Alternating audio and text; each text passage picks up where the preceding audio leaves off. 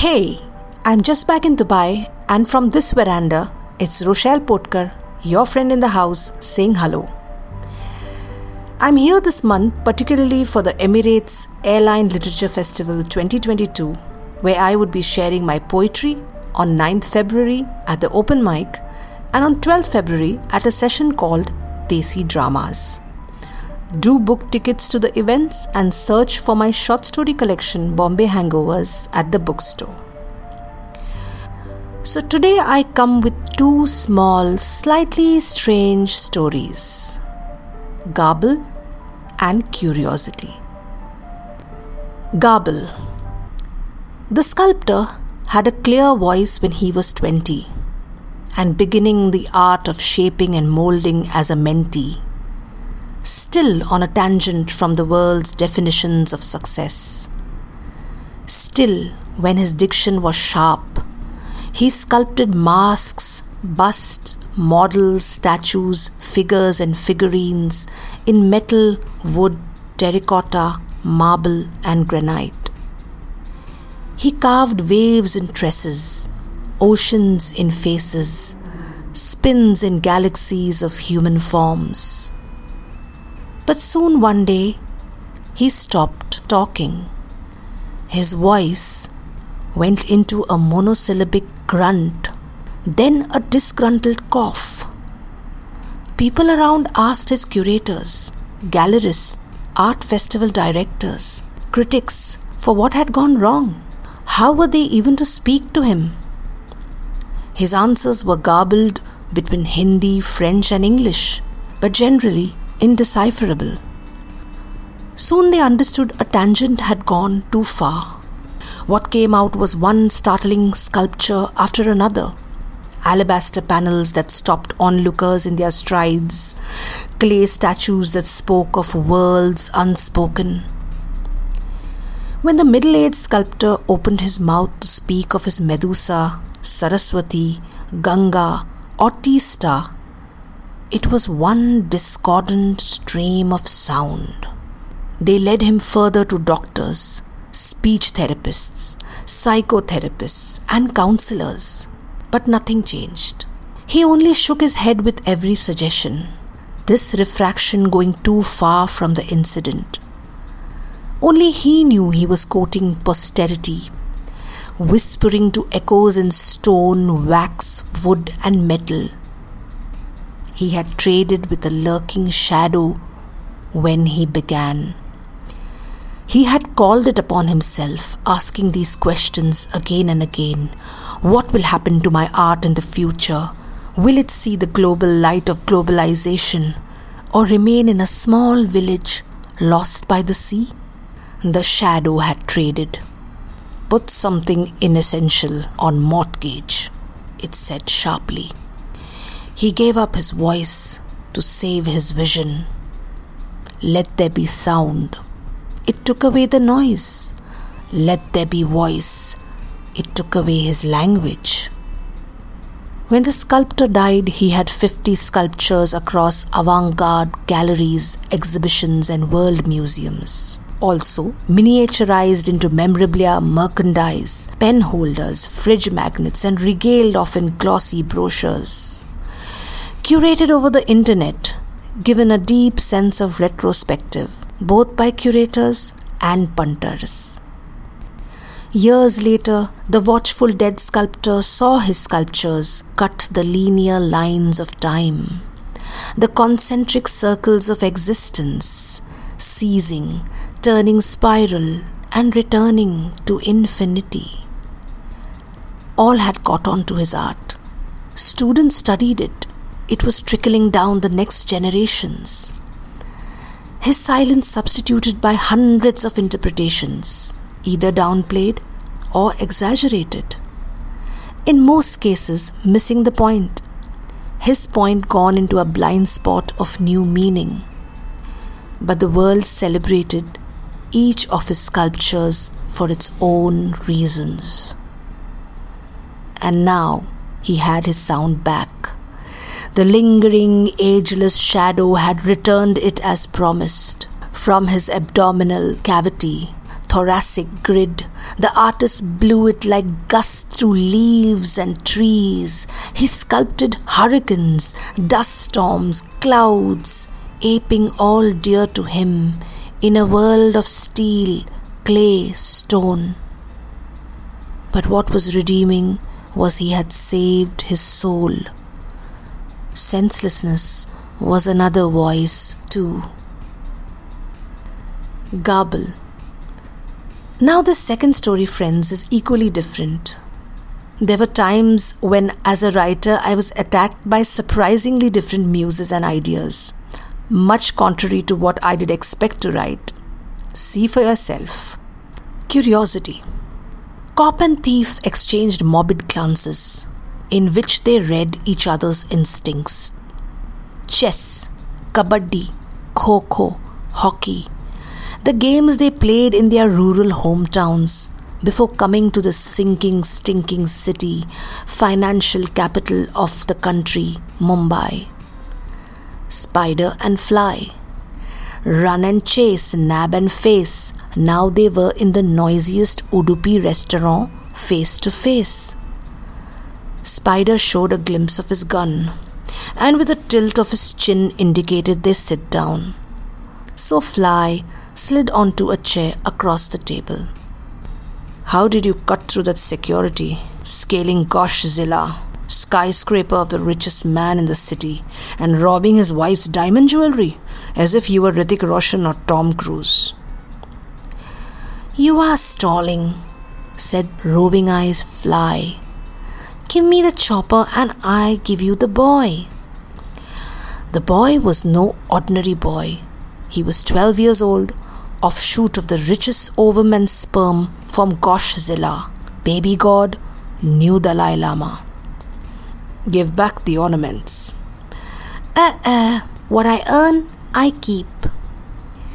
At hearts, both Spider and Fly were sons of the same soil. In their minds, their ambitions moved sky high. The Spider wanted a promotion for Top Cop, the Fly, a cool life in Bangkok. With Fly still in a corner, Spider zigzagged up his web. Cross stitches, patchwork hitches. Just a beep from his mobile was enough for things to move. His policemen would ambush this epicenter, this point of game exchange. If this was the Chakravyuh, he was Dronacharya. A chopper out of here, or the boy is dead, sings Fly. Was he Abhimanyu or Chanakya?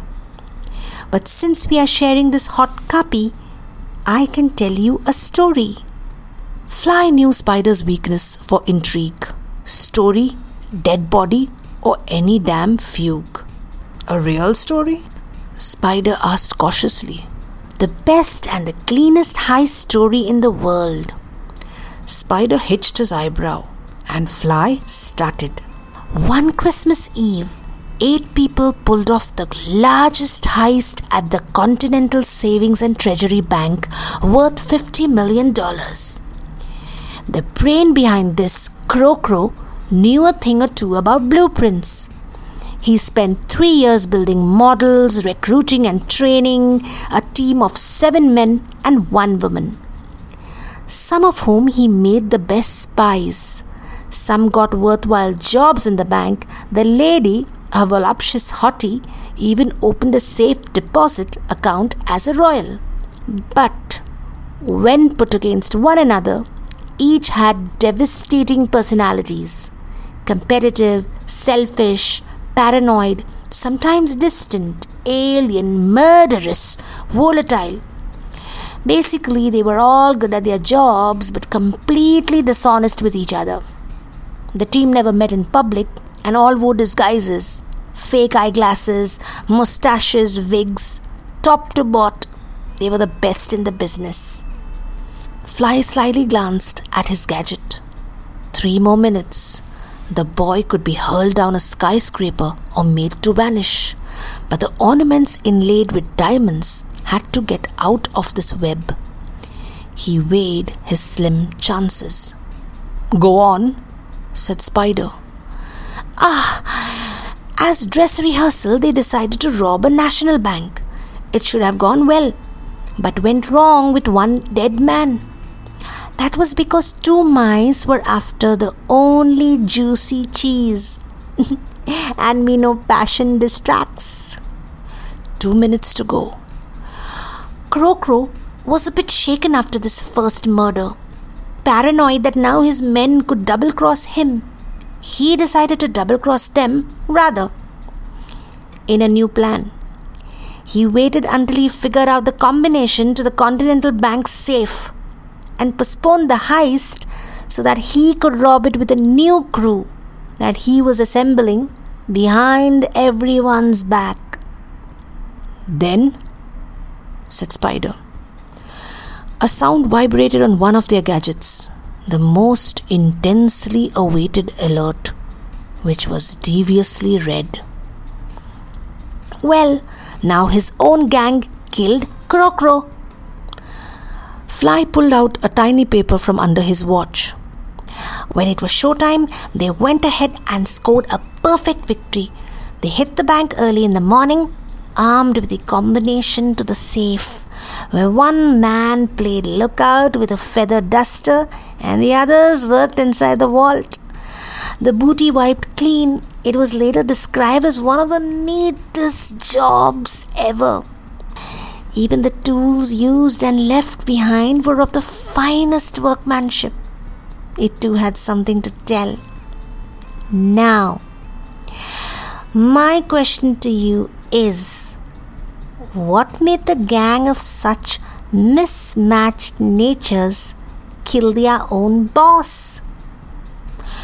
If you don't answer correctly, I am off. Laughed off Spider. Boundless greed, of course. What else? That unified them. Fly pouted his lips. Mm, wrong. He threw the ball chit across. Spider caught it for the answer, unfurled and read it through spidery creases. Crow Crow's own training to put the goal ahead of everything got him killed. Single mindedness is not such a good thing. And our boy, he was a red herring. Find him at Grant Road, P.O. Box 10. Good luck. Fly grew out a nuzzle, fine hair on his limbs thinning bulging eyes, big head. He grew wings under his weather beaten black leather jacket as his legs and trunk shrunk. Spreading his wings, he headed to the escape vehicle arranged by one of his new diamond customer friends. When Spider looked up, he realized he got a good story but no action again. His team was late thanks to the horrific traffic jam. But no matter where you go, Fly, you have no clue of my web's extent. This until we meet again. Spider sipped the last of his filtered copy that now tasted bitter as poison. His mobile shivered just then. Bugs, Fly's right hand, was ready to strike a deal. Fly, now you can't go far. Bangkok, huh? Then other islands like a necklace running anti clockwise. I will get you, and this time won't listen to your stories. The silk fibers of Spider's web glistened in the sun with a burning new resolution. But the next story by Fly would still be heard by Spider. How could anyone miss out on a tale of a heist at the Museum of Anthropology, where the prize of just one of the treasures, an obsidian monkey, was $20 million? Curiosity. So, this is all from me this week, my friends. I will see you at the Emirates Airline Literature Festival, Habtoor Palace, Dubai, if you are in Dubai. And be with you next week on my veranda. This is your host in the house, Rochelle Potkar, waving goodbye.